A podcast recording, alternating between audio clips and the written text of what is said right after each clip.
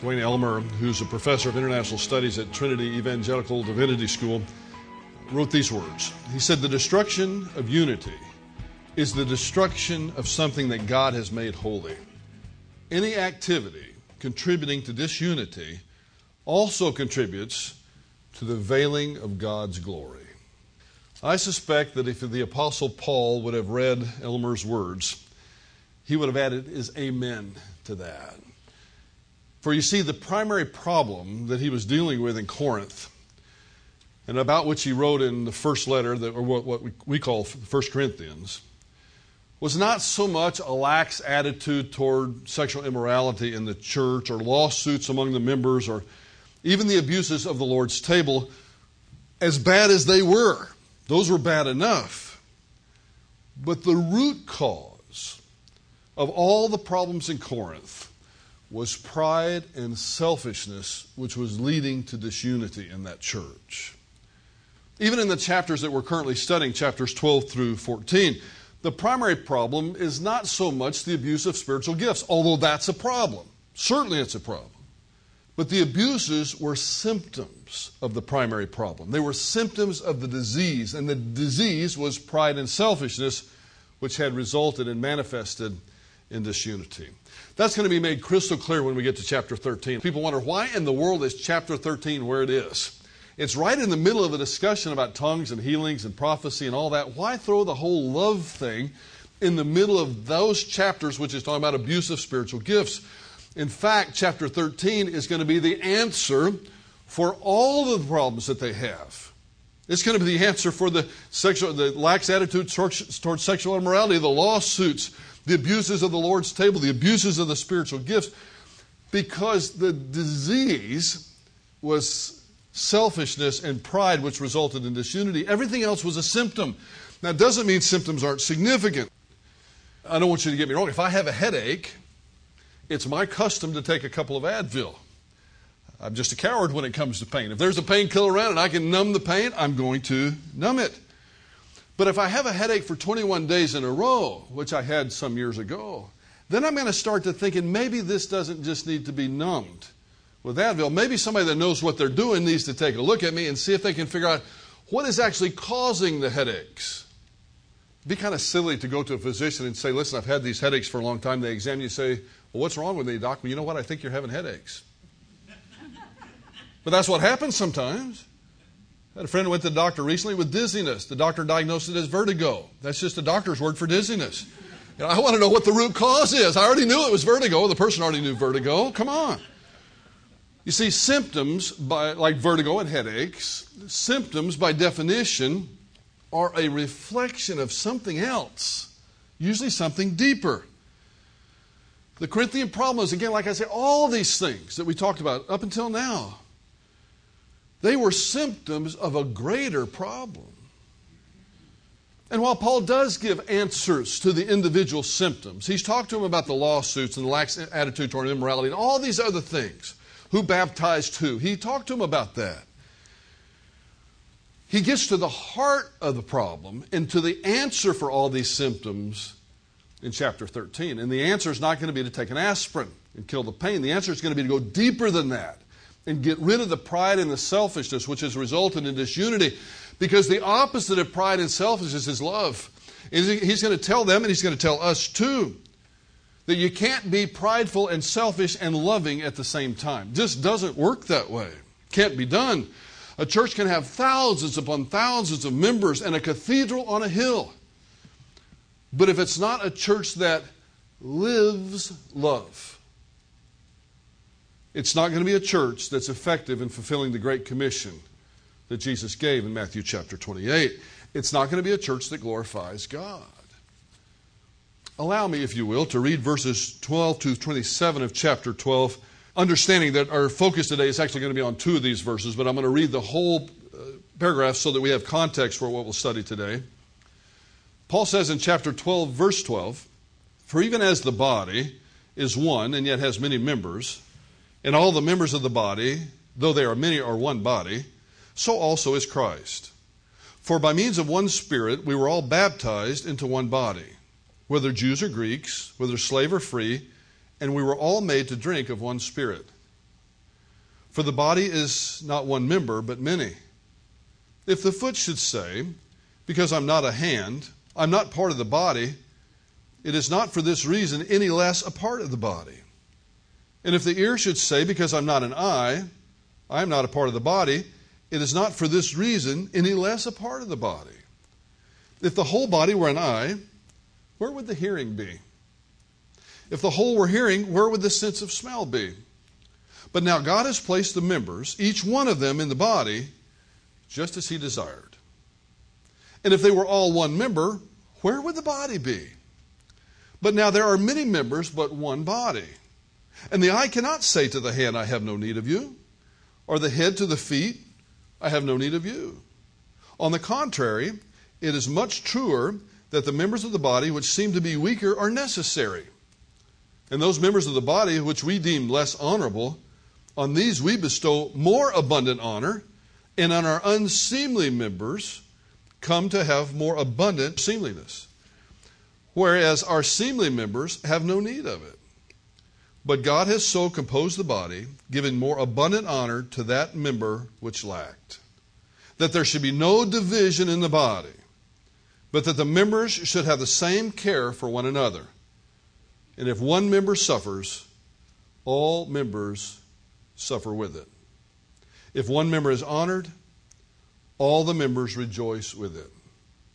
Now you are Christ's body, and individually members of it. In God's plan for the church, every single believer is important. Every single believer. Everyone plays a role. There should be no dichotomy in the body of Christ or even in a local church between those who participate and those who spectate. We're all participants in the plan of God in this dispensation. I love this divinely inspired illustration, the, the, the, way that Paul takes the human body and uses that as a metaphor for the body of Christ. All parts of the human body are important.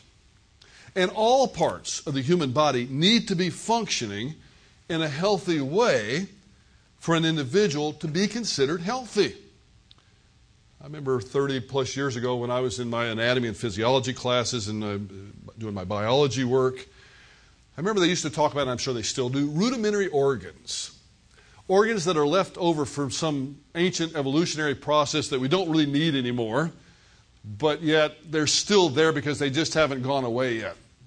They used to talk about the appendix as a rudimentary organ, and now they, now they understand it's actually part of your immune system. They used to talk about the thymus being a rudimentary organ. And now medical science knows that the thymus has great functions, actually, also with the immune system. There are no unnecessary parts. If there were, God wouldn't have put them there.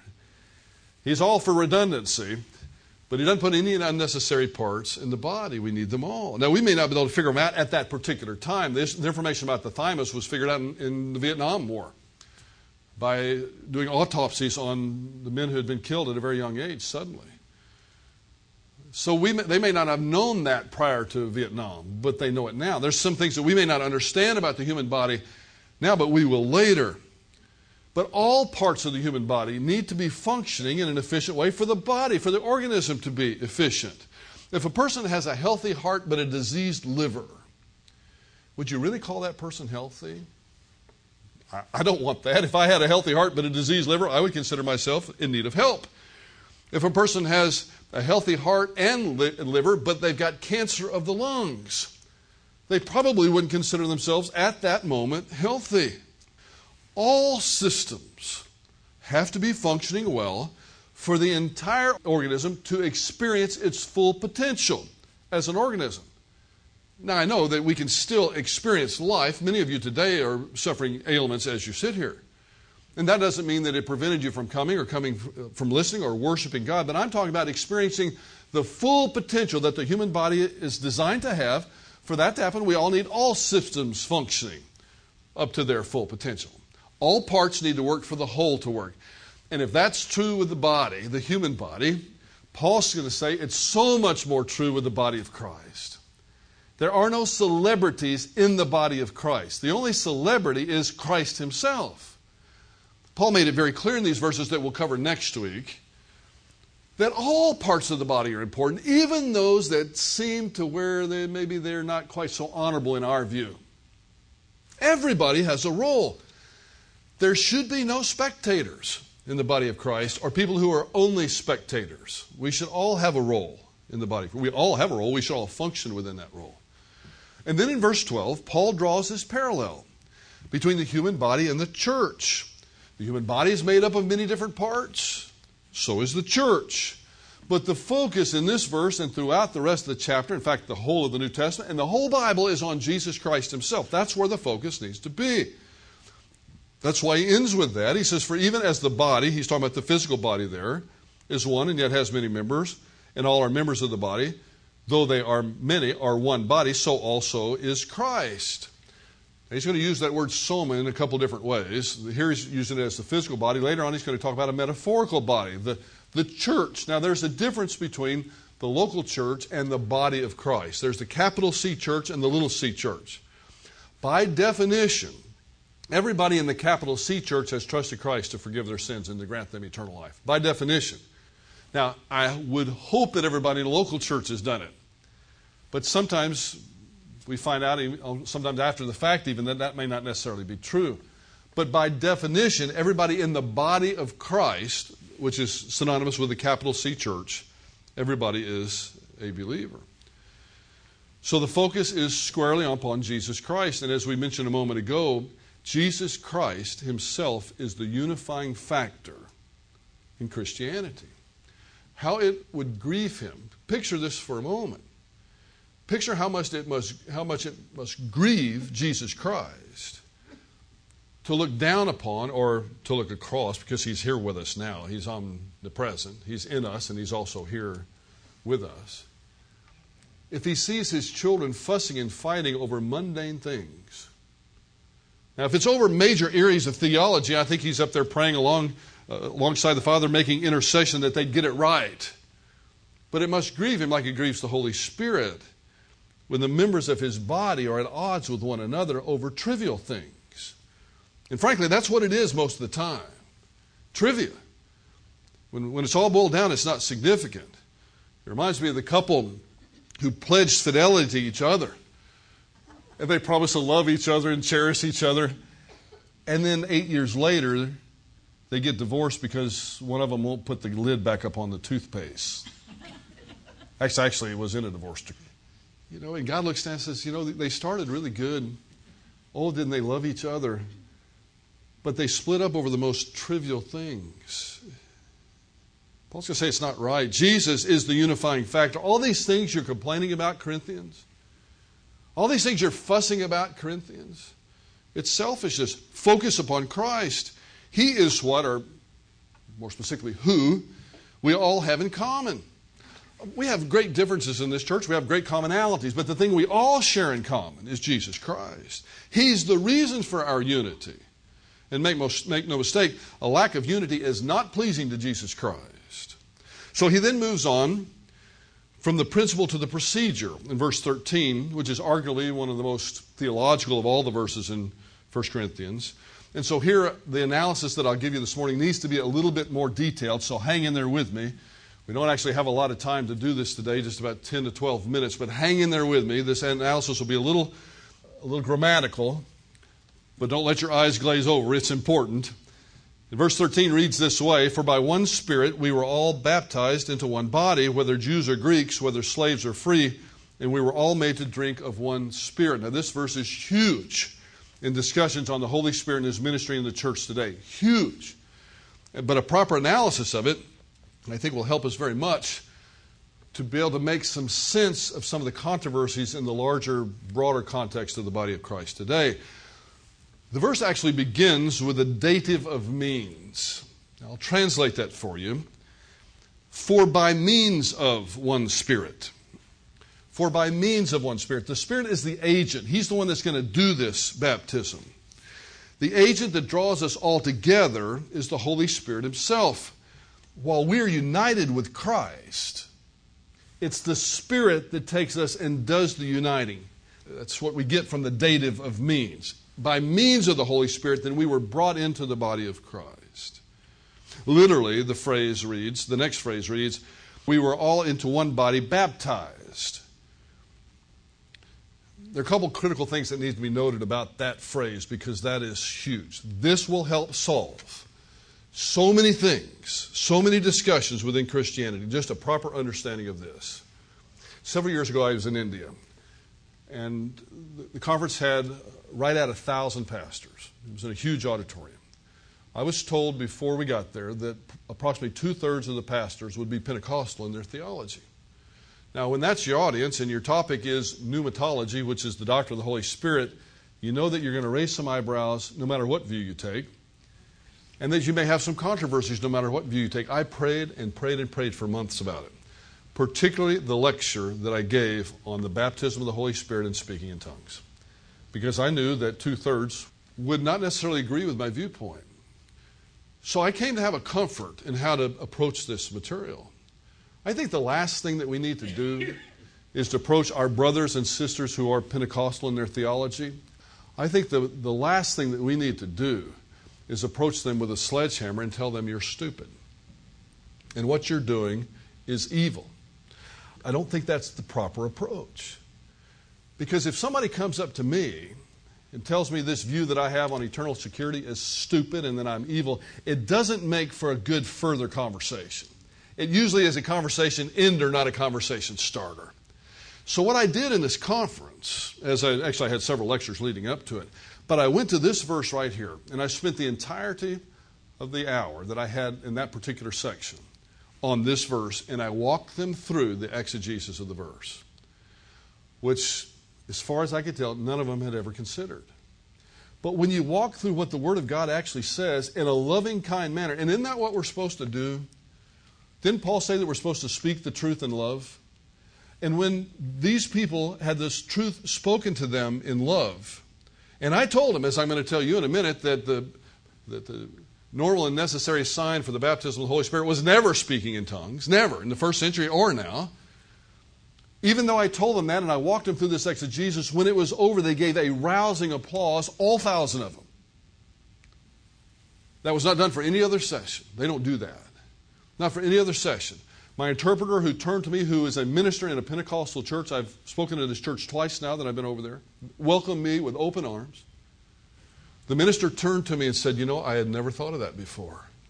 Matter of fact, I never even considered that verse before. Thank you so much for showing it to me. You see, it's amazing what can happen to our theology if we'll just read the Word and read it carefully. Now, it's going to help to understand the underlying Greek here. I'm going to show you one Greek term that's, that's very important, or one Greek verb, and we'll talk about it. It's very, very important for understanding, to unlocking it all. But even in English, we can get it. For by means of one Spirit, we were all baptized. I want you to notice some things here. Notice the word all. When we do Bible study, let's do it carefully. Don't just read it so fast that we miss these things. We were all baptized. I want you to remember that Paul is writing to what is arguably the most carnal bunch in the ancient world. At least it's the most carnal bunch that we know anything about. And he says that we were all baptized. Now, this, is, this might be painful for some, but it shouldn't be. I want you to think back to your high school grammar class. This is, it's going to be really easy we could either say, I will go to the store, which is something that's going to happen in the future, right? I haven't done it yet, but I'm going to do it in the future. If my wife calls me up and says, What are you doing? and I say, I'm going to the store, that's present tense, right? But if she calls me up and I've already been to the store and, and she says, What you doing? I said, Well, I, I went to the store. That's past tense. You know, past, present, future. I mean, I know we hated I hated it in school till I got to seminary. Then it became really important to me, but but past, present, future. If you look at this verse, even in English, now I'm going to tell you the verb is in the aorist passive. The aorist tense in the Greek language is, is typically a past tense event. For by means of one Spirit, we were baptized. Now, is that something that's going to happen in the future? Is it something that's happening right now? Or is it something that's already happened? Of course, it's already happened. That's the aorist passive. It's a past tense event. So Paul is speaking, watch this, to a bunch of really carnal people, isn't he? I mean, you almost, and there's some, some Christians who probably wonder about the, the Corinthian salvation at this point, all the things that they were doing. Now we know they're believers. He calls them brothers and sisters. They're, they're part of the body of Christ. He lets them know that. But he says, we were all baptized by means of one spirit. It's already it's something that has already happened in the past. If you ever stop and let that think in theologically, it settles a lot of issues. It settles some of the Wesleyan issues, early Methodism. It settles some of the issues even today. Even though they were extremely carnal, every single person in the Corinthian church had already been baptized with this particular kind of baptism. Now, this is not water baptism. This has nothing to do with uh, going to a baptistry and proclaiming your faith in Jesus Christ in a public way. This is not it. There's no water involved here. The whole thing about the past tense is no small point given the distortions that have taken place over the centuries with respect to this doctrine. Some have proposed that there are believers, and I mean genuine believers, who have not yet experienced the baptizing ministry of the Holy Spirit. The teaching of a second blessing is what it was called in the first part of the 20th century. At some point after the point of salvation, really didn't originate in the first part of the 20th century. But it was certainly popularized by a movement that began around the year 1900 that we now call the Pentecostal movement. That's why so many responded in the first two decades of the 20th century with material about it. Lewis Sperry Chafer's book, the founder of Dallas Seminary, He That Is Spiritual, was written in 1918 as a response to this brand new Pentecostal movement. 18 years is not very long. I mean, 18 years ago was what? 1990 something. 94, somewhere. To... Thanks for all the help. I appreciate that. you just hung me out to dry. And I never should do something that's not in my notes. But it, it wasn't that long ago. Let's put it that way. And by 1918, Chafer and many other people felt it necessary to write, and that's one of the things that Chafer writes about. If you read He That Is Spiritual, and many of you have, if you've been to Dallas Seminary, you've read it, or will. If you've read that, you see he spends a lot of time talking about this second blessing thing in this aorist tense and the whole idea of, the, of a past tense baptism. That's why, because he even knew at the beginning it was going to settle it. We're going to discuss the particulars of Pentecostal charismatic movement, all that in love in a future lesson. But what's essential that we note now is that all have been baptized. Everybody that Paul is writing to in Corinth, and by extension, everybody that reads this as a believer has already been baptized. Now, if that's the case, there's only one point in time that a Christian's baptizing, having been baptized by means of the Holy Spirit, can occur. And that's at the point that we've exercised faith. That's the only thing we all have in common. That's the only time it can occur if every single believer, every member of the body of Christ, has already been baptized. Which would not allow for, say, a person to be saved and then go five to eight years and then all of a sudden experience some baptism of the Holy Spirit. A lot of times people think speaking in tongues is the normal necessary sign for that. We'll talk about that too later. It doesn't allow, the text doesn't allow for it. Listen, my friends, you don't have to beat anybody over the head with this. All you got to do is just lovingly sit down and point it out to them. And then let the Word of God and the Holy Spirit do the, beat, do the beating. If anybody needs to be beaten. And they probably don't. They don't need to be beaten, they need to be informed. And they need to be lovingly informed. Otherwise, you're going to lose them and you have failed at your goal. The verb baptized, again, is aorist passive, signifying the action has taken place in the past. But that the action, the passive part, means that it is performed upon the individual by someone else. We don't baptize ourselves. We have been baptized. The Holy Spirit does this for us. The Greek term baptizo has been translated into English. That's where we get the word baptized from. All they did was just take, take, the same Greek letters and essentially make them into an English word. It is understood to mean, in certain contexts, to dip or to immerse. But in this context, there's no water in view. Obviously, there's no water in view. It should be understood by its more basic meaning to identify. Baptizo means to identify one thing with another. The Spirit baptizes us or identifies us with Jesus and with the rest of the Christian community or the body of Christ, to use Paul's terminology here. Some theologians put it this way The Holy Spirit takes the believer in this baptism, the Holy Spirit takes the believer and places them into union with Christ. And the final phrase that we'll t- discuss today, into one body, indicates the sphere of our common identity. So consider these things for a moment. If all in Corinth had already been baptized into the body of Christ by the time that Paul wrote this, could it be that a walk in holiness is necessary before one could be baptized by the Holy Spirit? I think not, because you might have been hard pressed to find anybody in Corinth that was walking in holiness. Again, to assert that that's a carnal bunch is an understatement. So, this being the case, the baptism of the Holy Spirit, and this is our biggest theological point today, the baptism of the Holy Spirit must take place at the moment one places their faith in Jesus Christ. That's the only way that it can be universally applied. Because we have people that are carnal, people that are spiritual, as in their walk. It can't even be a subsequent event that happens moments or years later, as all had been baptized. Past tense verb, it's an aorist passive. Not all will be baptized, not all are being baptized, but all have been baptized, past tense. The baptism of the Holy Spirit cannot be triggered by a holy lifestyle, for not all in Corinth were holy, at least walking in fellowship with God. They were positionally holy. It's a popular teaching today, and I'll mention this as we close, that speaking in tongues was and still is the confirming sign that one has been baptized by means of the Holy Spirit. It is true that in the book of Acts there are three instances chapter 2, chapter 10, and chapter 19. Three instances of speaking in tongues. Those are the only three instances in the book of Acts, by the way. All three instances are associated with the advent of the Holy Spirit and this baptizing ministry. Again, there's a lot to that. We'll have to talk about that later. But those are recognized as special situations. In every one of those situations, it was a beginning. Outside of that, and outside of our passage here in 12 through 14 of 1 Corinthians, it's not mentioned hardly at all in the New Testament. Speaking in tongues was never the normal and necessary indication that one had been baptized by means of the Holy Spirit. By the way, that line's right straight out of our doctrinal statement.